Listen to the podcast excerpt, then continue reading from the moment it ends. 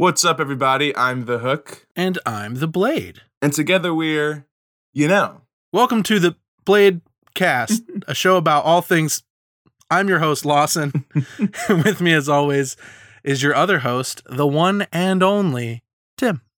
what? Hold on. Can you introduce me a different way? what? How? I don't know. Just not well, not that way. What, you didn't like the little Tim? I just you, you made me nervous. You were like the one and only, and it's like, oh, what do I say to that? I understand. I, it's it must be hard to carry the unbearable weight of massive talent on your shoulders. of, no, of of massive Tim. Just big Tim energy on this episode of the podcast. it's always that way. I know.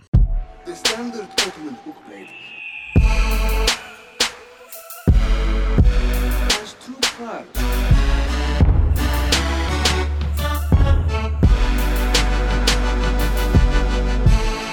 The hook and the blade. Hello, everybody. So today we've got a great episode for you guys. It's it's gonna be great. It's gonna be excellent. Some would even say, I'm excited. some would even say that Lawson's excited. So if you remember back, we did a previous uh, what if episode, basically just talking about some hypothetical things, some things that we knew about that kind of got cut and didn't happen.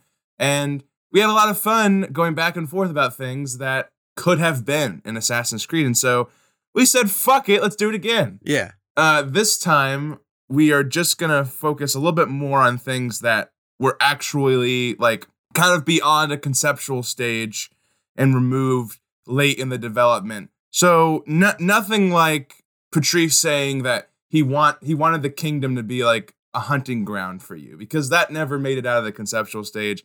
That's Or even us idea. completely manufacturing a made up Wild West game that probably never existed.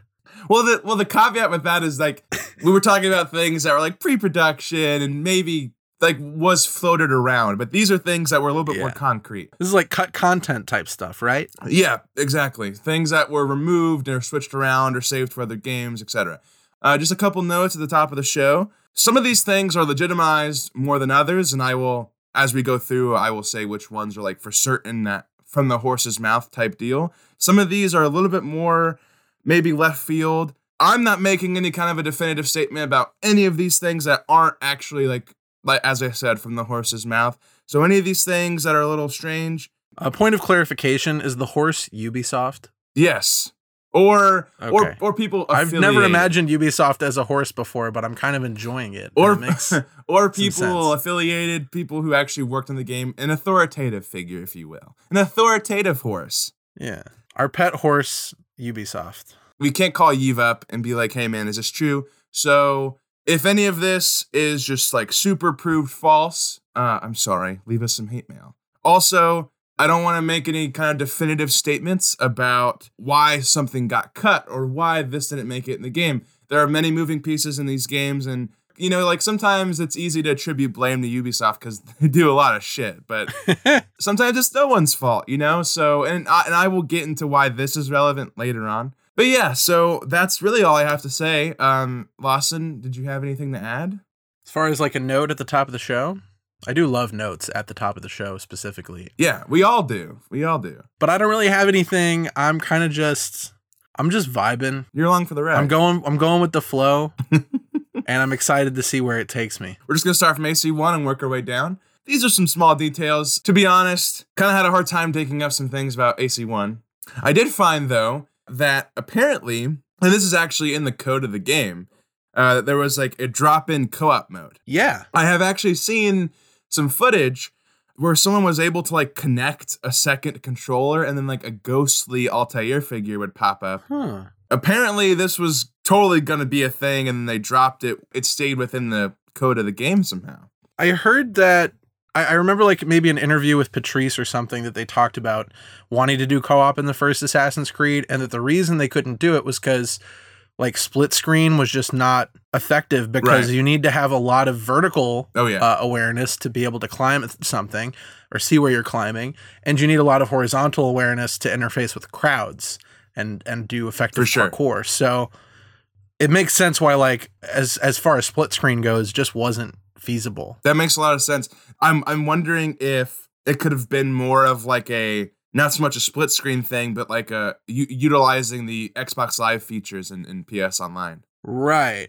Uh, it's interesting though that they like that that they had this idea for the first game, and then Unity pops up so much later and does it. Uh, you know, I'm sure besides just like running around together, that that there, there must be like a design thing where if you want to be running with your friend, there has to be a thing where they didn't build parkour situations or like parkour routes made for like two people to be alongside each other. You know, it was more of just you solo. Maybe.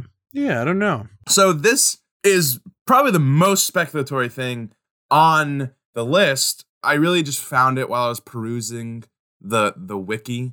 It says that Constantinople was in the game or was supposed to be.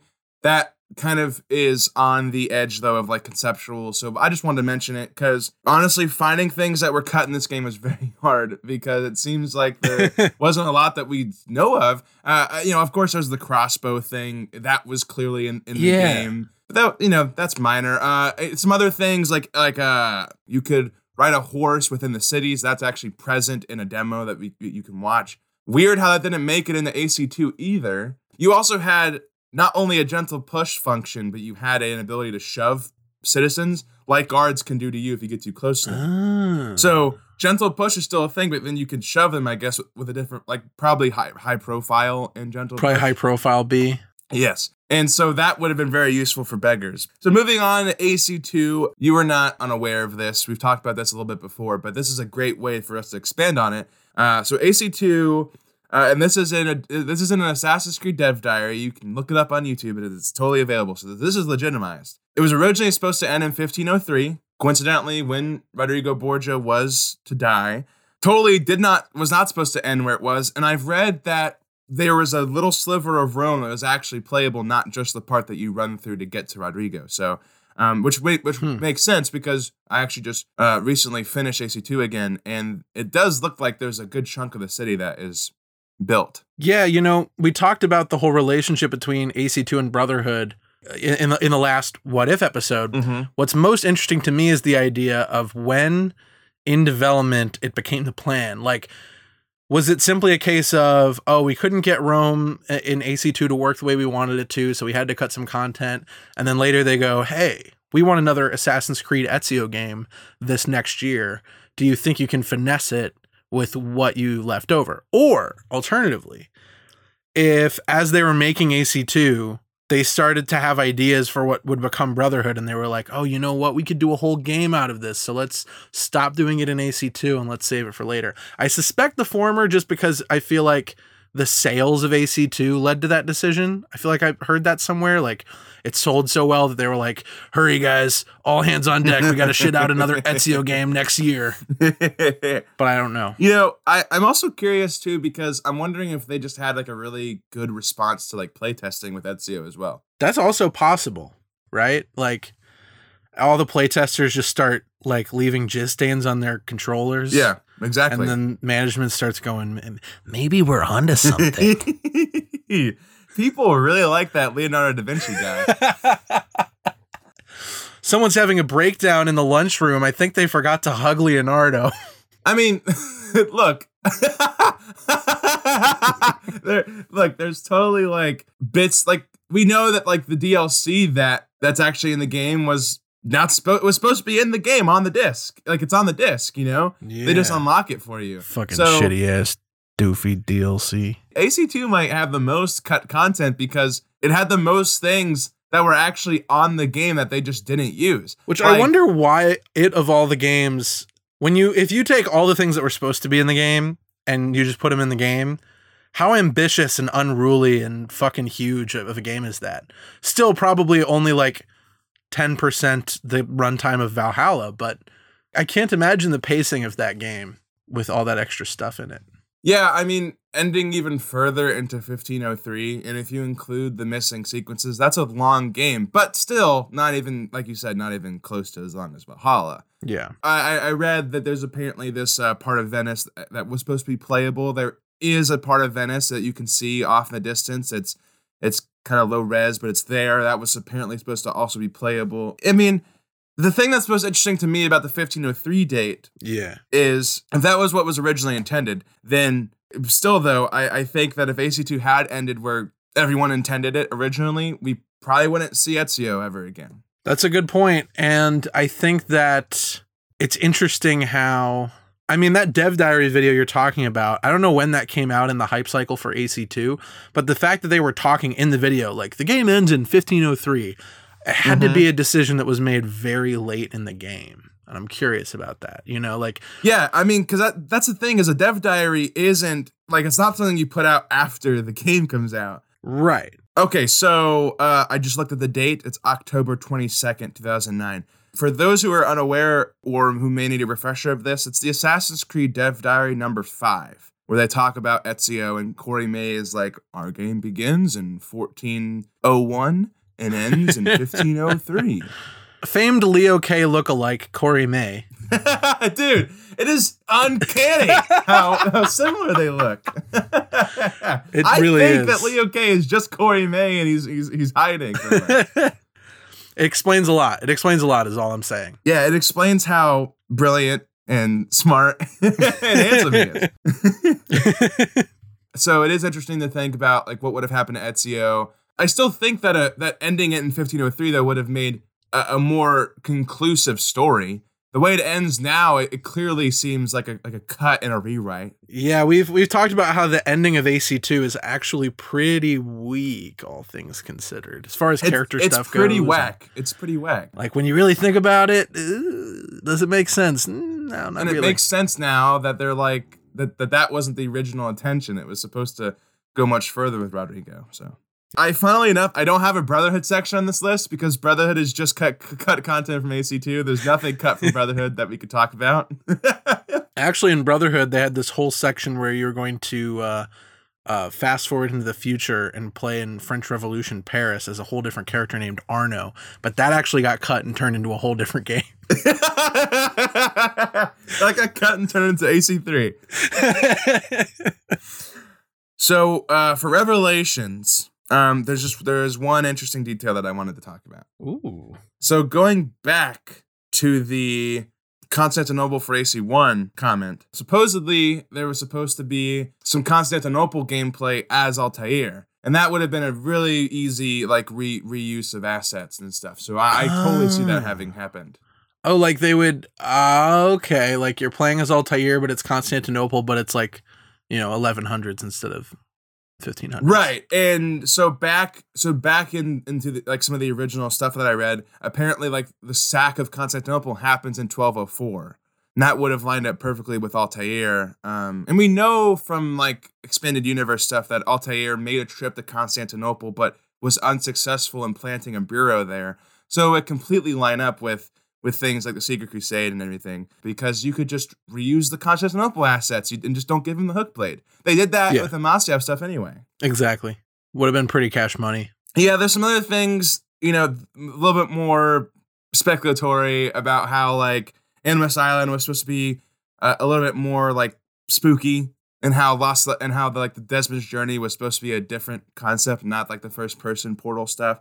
Um, I can't validate any of that. I'm trying to imagine a, a spookier Animus Island, and I feel like it could have actually worked really well. I wonder why Yeah, they moved away from that. all things considered, Animus Island's actually pretty bright and colorful. It's very Tron like. Yeah, it's not like it's not like ooh, this is scary. So like they, they could have really turned up the the spook. Clay wasn't going to be just like a normal body talking to him. It was going to be also like kind of kind of reminiscent of how we saw him in AC2 and Brotherhood, just this kind of like spooky figure uh, looming over Desmond and Animus Island. And Mm. apparently, this was going to be how Desmond learned the actual truth about uh, Lucy and everything. And so he was gonna like be like, "Hey, Desmond, uh, Lucy, uh, she's Templar," Lucy was a.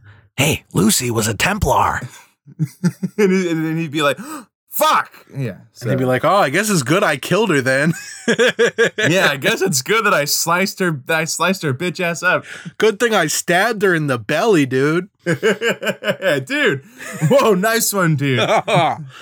Dude, you killed a Templar? That's so sick. Honestly- What interests me about that, I mean, first of all, yeah, one of the big failings of Revelations is that one of the key revelations was not put into the story of the main game. It would have been confusing, I think, maybe hard to justify. Like, how does Clay know Lucy was a Templar? Ha ha ha. Who knows? At the same time, though, right.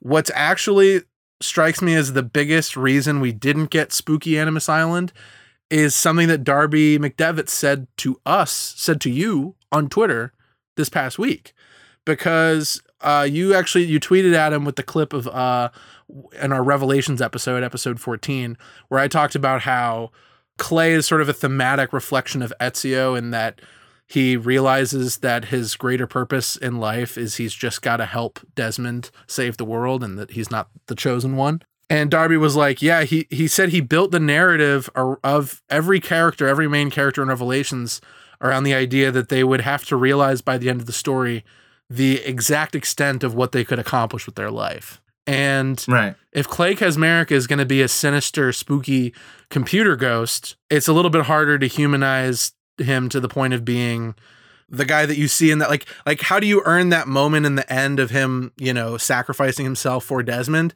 if up until now he's been a creepy ghost boy, right? It's probably safe to assume that that was more conceptual than anything. Perhaps. Yeah, I, I I don't see how you can validate him as a main character, um, and not use him that way. And clearly, I mean, like th- these decisions had to have been made very quickly Yeah. because they clearly had Clay voiced and acted and stuff. So it's not like this was a last minute decision or anything. Right. We're we're starting slow with a lot of these, but trust me, the snowball is just getting bigger. With AC3, AC3 also probably rivals AC2 with cut content, but we just don't know about any of it. What we do know, uh, there's some very slight gameplay things. A very popular AC3, like this was actually like within like screenshots of the game that were released.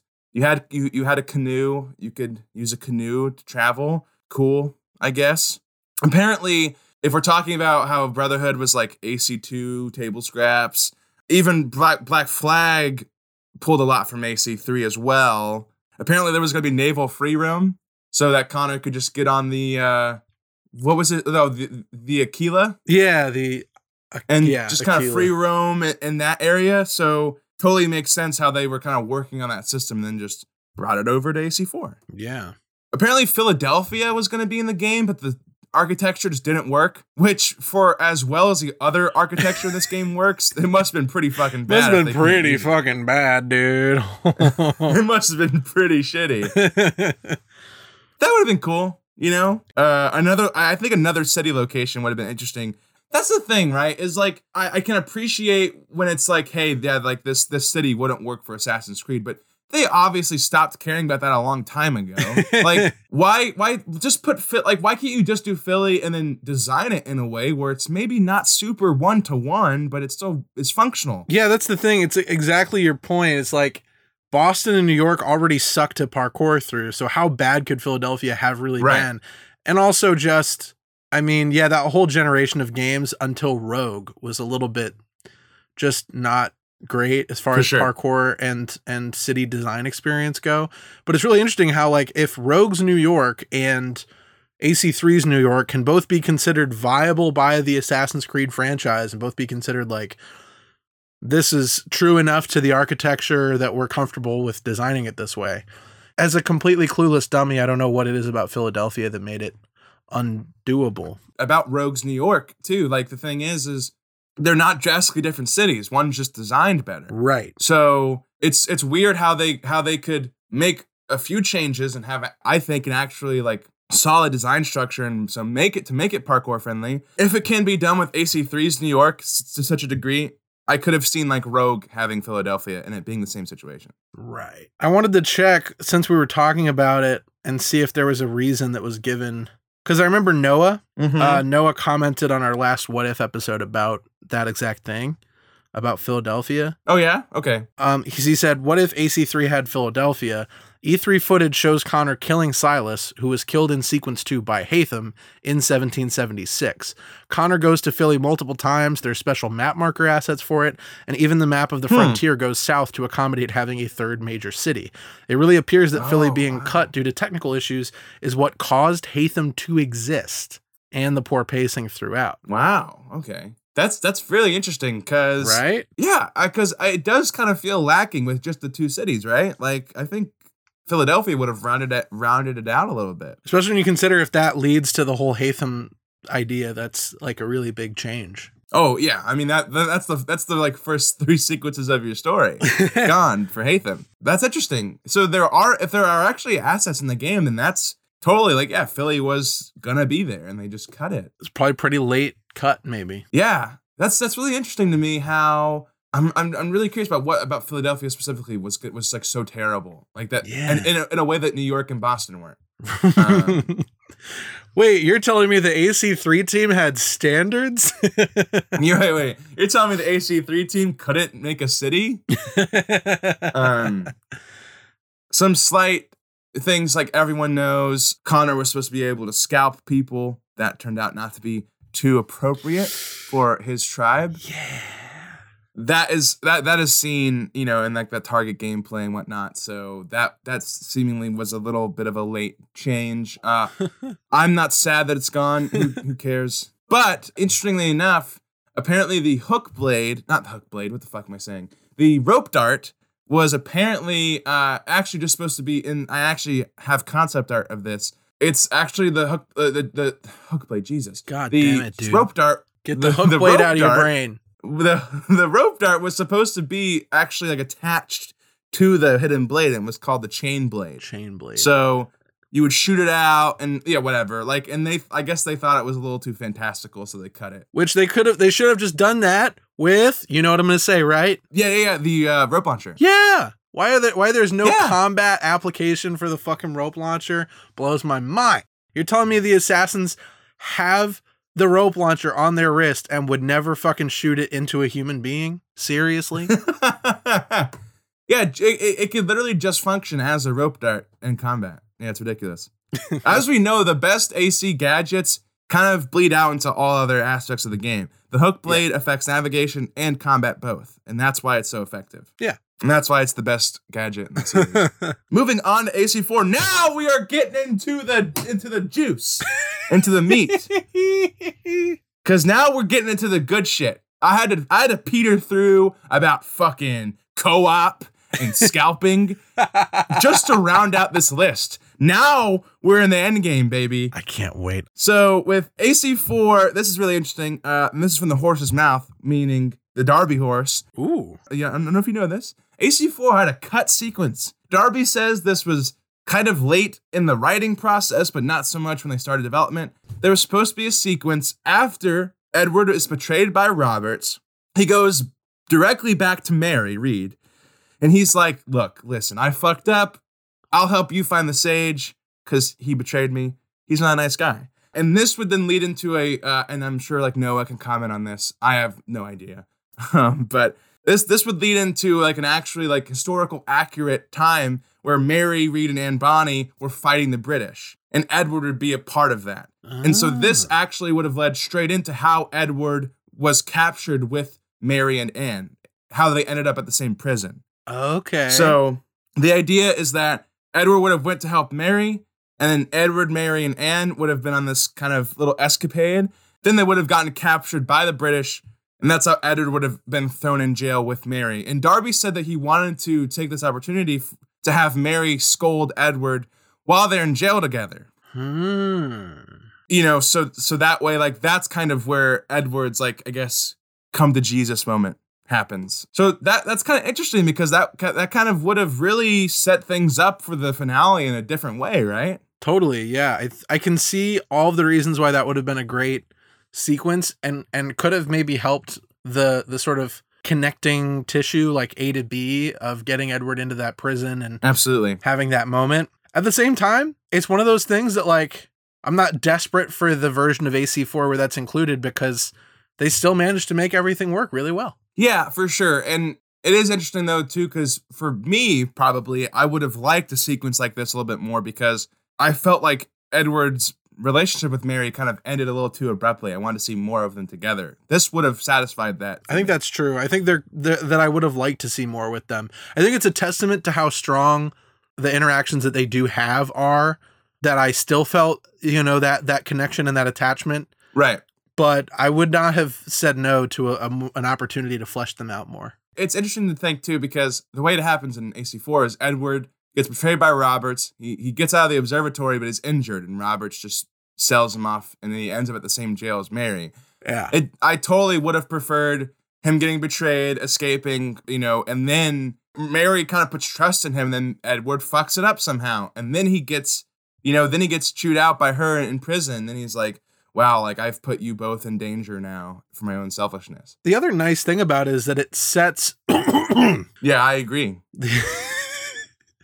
The other nice thing about it is that it actually adds another node on the path to assassin because presumably if he's helping Mary Read, he's helping her in the context of she's trying to get Bartholomew Roberts for the sake of the assassins. So he's now doing Exactly. something for the assassins even though critically he's mostly just doing it for revenge. And that's another great sort of like you know, you line up what his Right. motives are and what the assassin's motives are. It would probably be the first time in the game that they're aligned, but you see that he's still doing it for the wrong reasons, which makes his For sure. choice to actually join and actually help for the right reasons even that much more impactful. So it's a, a great idea.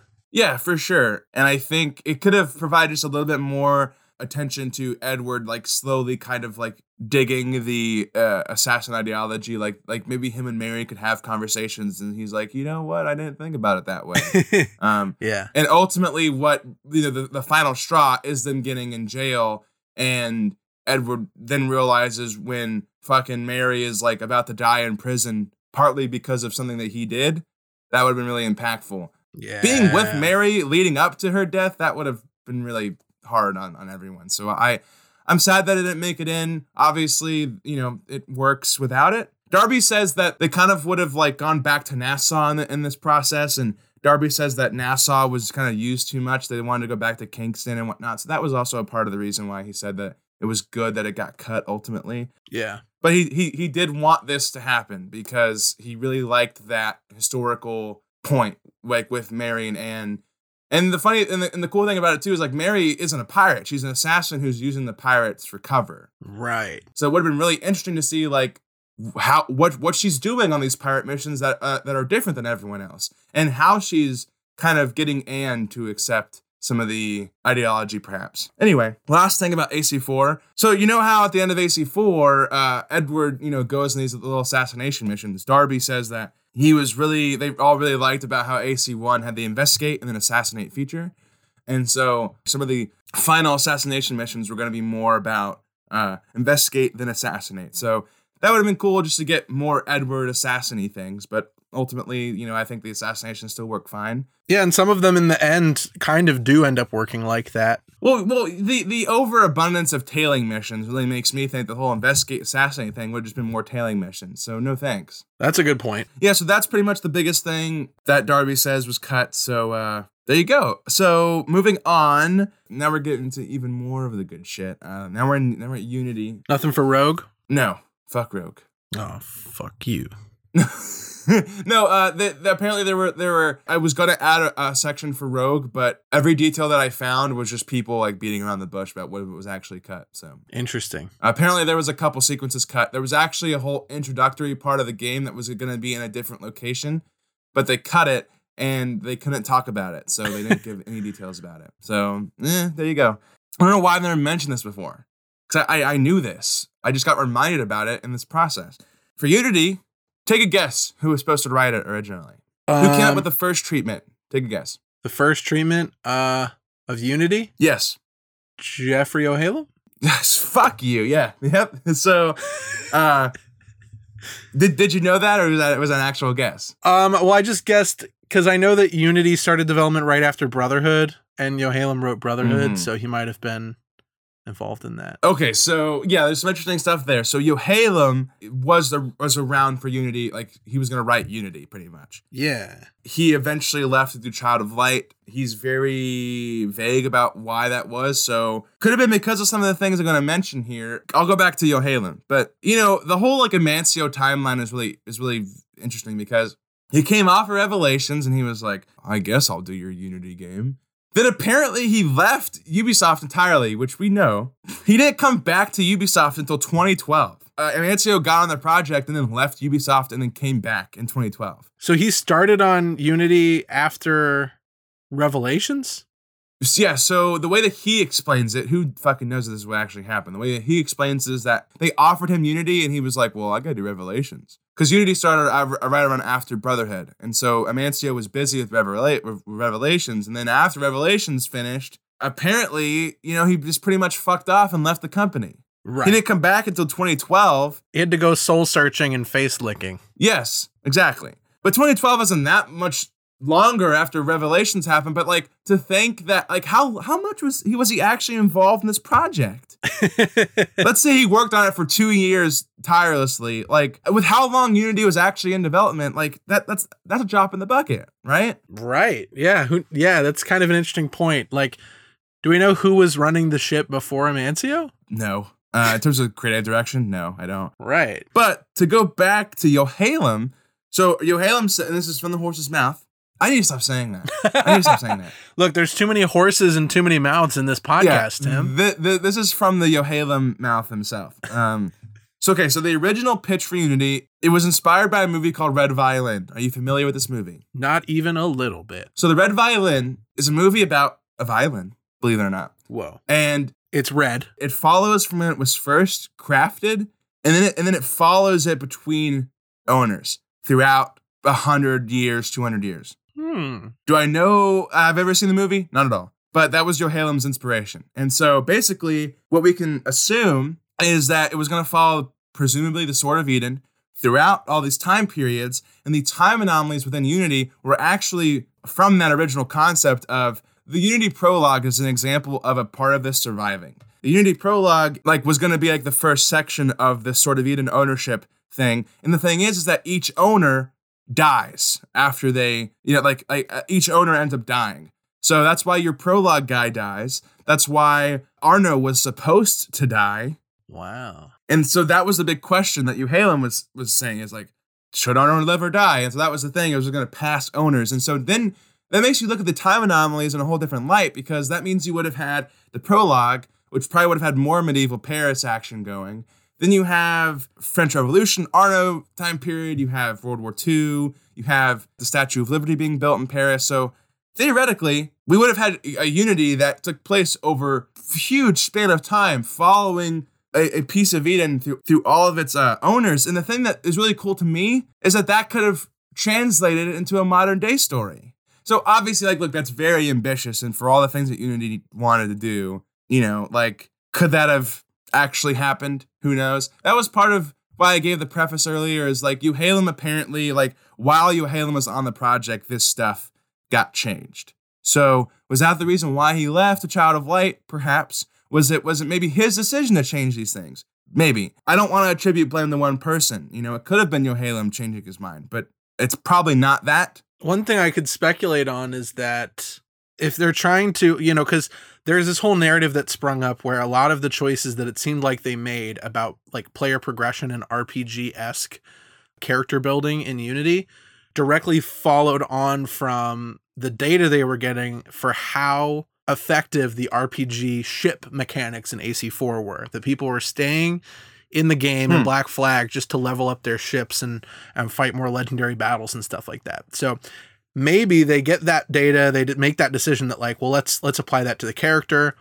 Maybe that goes hand in hand with the whole co-op idea of you know, like you've talked about customizing and specializing your character so you can differentiate it from the other people you're playing with. That would all be very hard to make work in that red violin context because you can't really level up a character if the game has four main characters because it jumps through time periods. Correct. Right. Yeah. So that could have been part of it. I don't know. the the reason why the reason why this I think I, I feel like this gets a pass because it is concept like it is conceptual to the point where it didn't make it past like the first treatment. Yeah. However, there are remnants of it in the game. We Yeah. have the time anomalies. They became something else, but like the Unity prologue was we were probably going to play as that guy, you know, until he died. It was probably going to be more than just a mission. It was probably going to be a sequence, you know? Um and, and that and that totally makes sense for all like the assets they built for the time anomalies stuff. I, I know that you are, are particularly like you really want to see a, a- an, an Assassin's Creed game that takes place over many different eras. Yeah, that's what I've been wanting to see. And uh, our friend Blue as well. That's something that I listened to Right. one of the episodes of his podcast over on Overly Sarcastic Productions, their new podcast. He has the he was talking about having the exact same thing he wants to see where um he was specifically talking in the context of like a like a an Asian setting like in China or Japan. I've always talked about it in the context of Russia, of going between like Russian Revolution and Cold War era Russia, and maybe even long before that. Right. But that being like something they wanted to do for Unity, and the fact that like we've got the we got the sort of exploration of that a little bit with the World War One rift and Syndicate. And you had actually you Right. sent me a, a link a while ago to an interview with Corey May back in the day. Mm-hmm. And he was talking about that being something that he wants to do with Assassin's Creed in the future. Way back when he was still Right. really involved with the brand. and we, we- know that Yohalem and Corey May are like close, like they they were friends in the series and they worked together a lot. So this could have been something that like the, the two of them were theorizing together. You know? I it gives me like a little bit of hope that maybe one day they'll return to that idea now that they have more like next gen capabilities and stuff. For sure.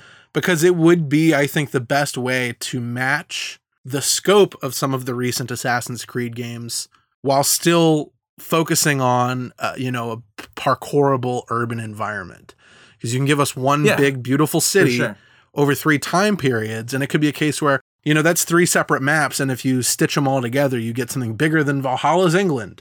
I hope not, but possibly. You know, since it seems like that's something they care about. Throughout the eras, you could do things like let's say that there was a bridge there that wasn't built before, and now you have new parkour opportunities. That could totally be a feature. Yeah, you could you could progress linearly through the story. You go from the past to the future. For sure. And and look, I mean, Ubisoft clearly like if they're like, no, but we want to do Elise, you know, that could have also tampered with the whole idea that you're gonna have multiple characters because how can you have a fruitful relationship arc if you are moving beyond all these characters so frequently? But apparently, uh, so within Dead Kings, Leon, the little boy, apparently he was supposed to be actually he like originally he was gonna be in Unity as like Arno's little companion Yeah, that would have been really interesting to me because that would have been dope. there's not a whole there's not a whole lot of like child presence in AC. It would have been interesting to, to give Arno, who has daddy issues, uh, a little a little son figure. You know, Two daddy issues.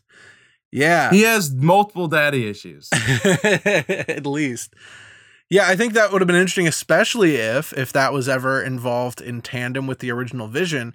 If one of the characters in the future timeline is the well, is a kid in one Yes. timeline and the main character in, in another. timeline. Yes, yes, that yeah, you are you are you are right on the money with that one because that's totally what they could have done with it. Like Yeah. they could have had Leon like play you then you play as Leon as a man in the later era. And he's like, "Look at my cool assassin robes I got from my not dad." Yeah, it's like Arno's like, here, take the sword of Eden. And Take the sword. and sword then of he Eden. dies with it. I'm dead Um, now. Goodbye. I, I think it would have been really cool to see that happen. Um, the the anomalies are some of the best parts of Unity. Would have been cool if there was actually story attached to it. And like you said, we get that we get that itch scratched with syndicates, so it's not all lost, you know. Right. That it's funny though to think about, right? Because the time anomalies thing, like the black box era and whatnot, like that was all like Unity and Syndicate, and they're just like, see you later. The time anomaly thing could have been really awesome if they developed it more, and that's also why like the eventual third game to the Revolution trilogy could have really like been the revelations in that sense and took all these things and made them into like one holistic experience. Which reminds me of a feature that I've been excited to introduce to the podcast Tim anomalies. you just dropped the me E. from different time periods. Tim anomalies. Yeah. Uh, we'll have alternate pathways through the podcast based on Tim saying different things. You can choose your own Tim in the episode. Yeah, choose your own Tim. So, uh, Which Tim do you want to hear? Angry Tim? Sarcastic Tim? You have chosen Italian Tim. Oi, that's a good cup of tea. I don't think that was Italian at all. you have chosen French Tim. Oi, that's a really good. That's a really good piece of bread. Oi, All right, so you like my cafe teatra? All right, moving on to Syndicate. Uh, this is last on the list um, that I have. Lawson? Yeah. Pop quiz. Who also wrote Syndicate? uh, uh, uh, can I choose a different Tim? Wrong. Uh, it was it was Jeffrey Yohalem. Jeffrey. Um, Yo, Halem. this made it really easy for me to dig up things about Unity and Syndicate all at once. Straight from the Yo Halem's mouth. Straight from the Yohalem's horse. Did you know No. that there was supposed to be a playable modern day in Syndicate? Yes. well, uh, for those that didn't, uh, there was originally going to be a playable section of modern day. Got cut. I will send you the concept art of how you would interact with it in the open world, so that you could like throw it up on the screen or whatever. Ooh. Um, But yeah, there was going to be like little phone booths that you could enter and then go into the modern day, and so the modern day gameplay would have been alongside the story that we got. So it's not like we were going to get a different story. It just would have been playable. So we would have been able to escape with Rebecca or Sean, or maybe even just play as Rebecca. That would have been interesting. that would have been cool. Or Galina. That was a feature. They, they, they couldn't end up doing it, unfortunately, but there was going to be playable modern day. Ultimately, though, that's the thing is we love Syndicate's modern day. Everyone knows that, and it's not playable. So that's not the that's that's not the determining factor really of a good modern day anymore. Yeah, it's not the end of the world. For sure. This is something that you you you actually like kind of uncovered on Twitter with one of the guys who worked on it. Like we know that the, like the time anomaly and syndicate would have been more, right? Like they, they they cut a lot of it because of because it featured a woman. Yeah. Yeah, it was Justin Farron. I think I talked about it on the podcast at one point Right. where he worked for Ubisoft Singapore and they were talking about the World War One rift and they had a lot of difficulties with the editorial department at Ubisoft because you know they literally like asked Singapore like can you give us a version of Lydia Fry that is a man and they're like do we have give to us a version of Lydia Fry that's less feminine? what if we just turn down the female slider on this Lydia Fry it is interesting to think that it would have been like much longer than it is now. Seemed to have been like a battle to even get it to where it is, right? yeah The open world was going to be a lot more uh, like dynamic. So we talk a lot about actually about how Jacob uh, kind of just destroys things and then Evie has to clean up. Almost immediately though is is what is what happens. In the game though, we would have seen like adverse effects of these things within the open world itself. So we would have seen things at the store, like consumables and whatnot, would be astronomically priced because of inflation. Uh, we would have seen guards all over the place. Uh, we would have seen the transportation systems break down, and then you can't fast travel anymore. And that would have all happened as like side effects of Jacob fucking things up. yes, Damn. so that so that would have been present within the open world. And then here's the here's the thing. This is how you Halo. Sounds so cool. you could just say fuck it and not clean things up as Evie. But to unlock the final sequence, it, you you have to clean up certain things as Evie. It does kind of mandate that you play as Evie, but it's also cool that you could just leave it fucked up for the whole game, right? Like Yeah, I mean that's interesting because I feel like what that allows you to do is it allows you to sort of set your own difficulty with it. Like right. as someone who I never use fast travel, I might have just left that alone. But if I started not enjoying having to spend more on consumables, then I would have maybe wanted to step in and fix things as Evie. And the reason I think that this is so fucking cool of an idea is, as you know, Tim, something that that I always talk about is I'm a huge slut for whenever the gameplay circumstances directly tie into the narrative. So when the Right. world changes because of progress in the narrative in a way that actually affects the gameplay of the game, that that that that really excites me. I can see how it's a slippery slope though, because all right, what if you have the player who fucks up everything before cleaning anything up?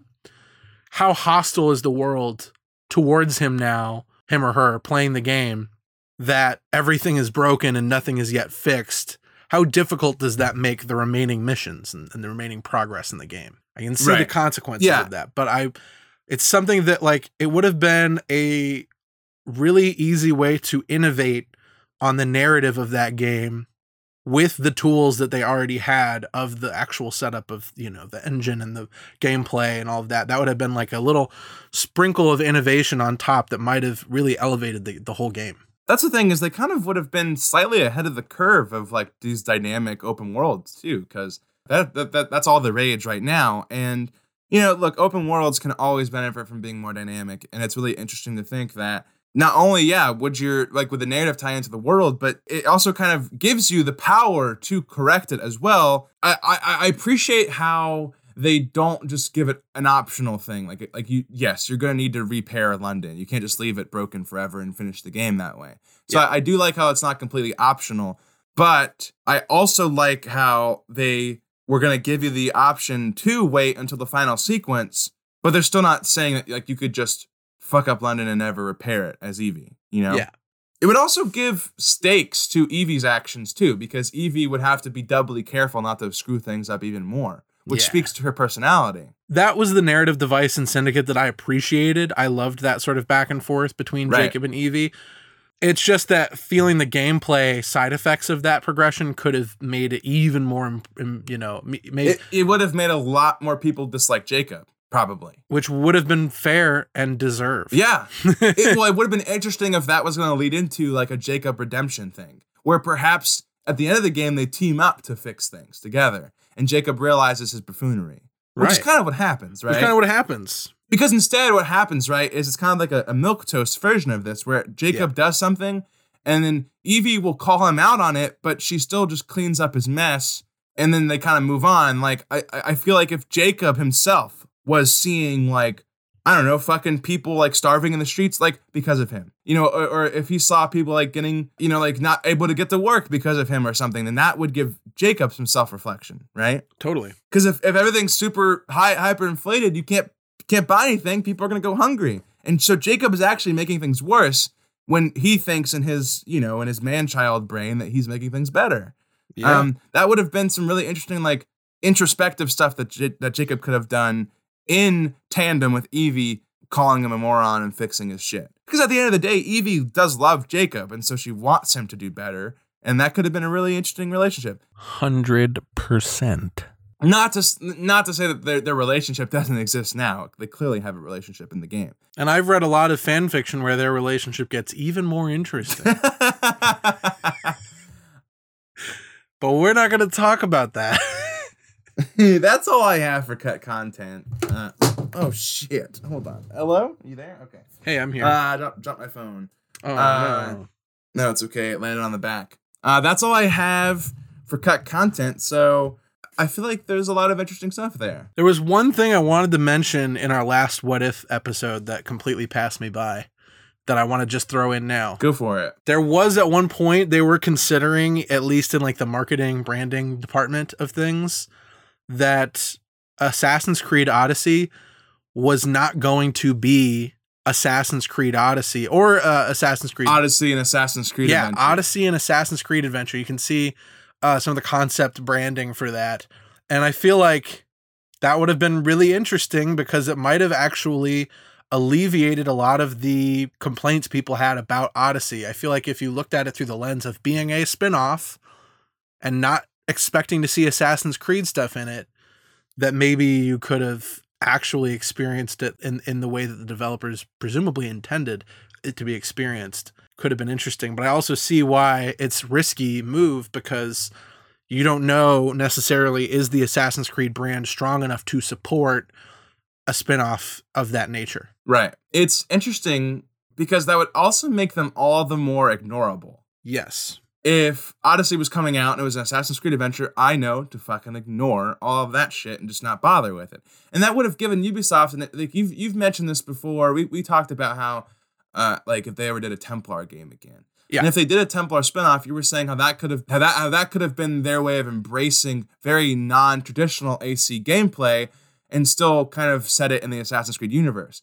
So I think a similar effect could have taken place here, where Odyssey could have been Odyssey and, and Origins and Valhalla and all they all could have been their games. They could have been these little spin-offs. Yeah, I wonder. I mean, I feel like the the reality that we're in right now is that we're just getting these in Assassin's Creed Adventure games, but they're being sold to us as mainline traditional AC titles, and I feel like it would be more beneficial for us if there was at least that little subtitle in Assassin's Creed event. Like, because look, you go to any Ubisoft tweet about Assassin's Creed now, and there's someone underneath it saying, "Why are you calling these Assassin's Creed still?" Like, I feel like people would still see the Assassin's Creed adventure and still just go buy it. You know, like I, I don't I don't know if they would I don't know if it would impact sales as much as. But look, clearly there was a decision made that changed it to Assassin's Creed Odyssey over Odyssey and Assassin's Creed adventure. So there very well could be some market research that suggests that that subtitle doesn't work. but I do think that as far as our our perspective is concerned, as, as hardcore fans, that it would have given some much needed separation. Like even when I was just playing around with Immortals Fenyx Rising a bit, I was like, it's crazy how much more palatable some of the Odyssey design choices are when they're not infecting my Assassin's Creed. Absolutely. like this combat is actually pretty fun when I'm not expecting Right. Assassin's Creed. If they're more ignorable, then then you could even like them more. Yeah. it is interesting to think like would that have actually split the games up or would we have just gotten odyssey and assassin's creed adventure and then assassin's creed valhalla Yeah, you, you you kind of you start to wonder how many ideas for games have they had or settings or uh, you know what have you that they thought there could be a really great game there, but it just wouldn't be Assassin's Creed enough for our liking. Because it seems like they got really excited about this ancient Greece game and they knew it was going so far back in time that the after Origins they couldn't ham fist any assassin stuff into it. So they leaned into that. And you also wonder if it's Odyssey and Assassin's Creed adventure, how much of the very few things that are Assassin's Creed stick around. I bet you there's no modern day in that game. You know what I mean? I bet you there's not a lot of Isu in that game, potentially. Because those would be exactly the kind of shackles that they would theoretically be Right. free of by not branding it For sure. Assassin's Creed. For sure and you could do settings that don't need to requ- that don't need to necessitate parkour because you don't really need parkour Right. Unfortunately, I think with the ultimate decision they made on Odyssey and with how Valhalla has turned out, I think they've they've come to a place where the actual lines of the brand are flexible enough that they could probably get away with anything more or less and still have people buy it and play. pretty much Maybe not with us, the fans, but you know, we are not the general gaming public and our needs are more specific than theirs, unfortunately. yeah it's interesting to think with the um what was i gonna say? Holy shit. You're like, this isn't in my outline.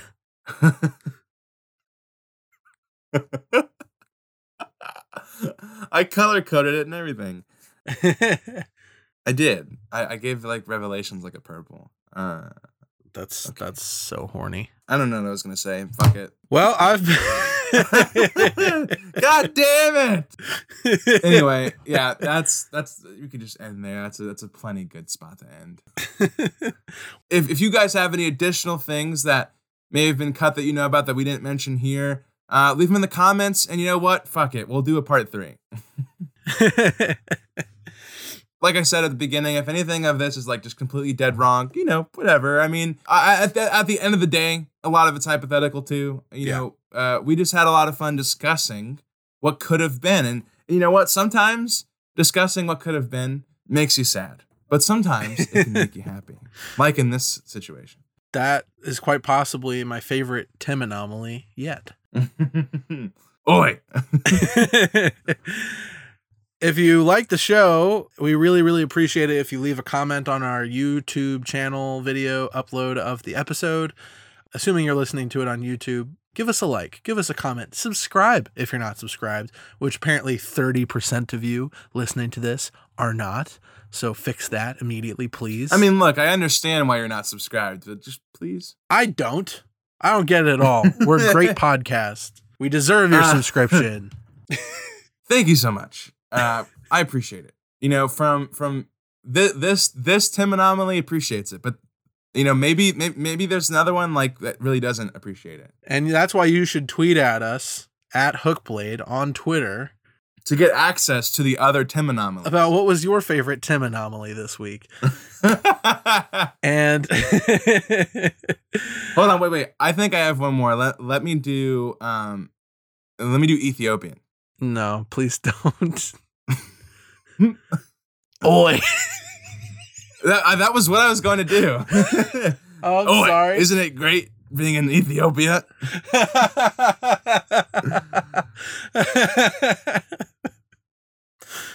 That's it. That's my favorite Tim anomaly. also, we have a Facebook page. Like our Facebook page if you like to do that. Like our Facebook page if you like to like Facebook page. If you like liking Facebook pages, like our Facebook page. It's called Hook Hook Face Pod Book. I might change it to that now, actually. But yeah, that's it. We really appreciate you guys listening and supporting the show. I've been the hook. And I have been the blade. And with that, good night. Good night.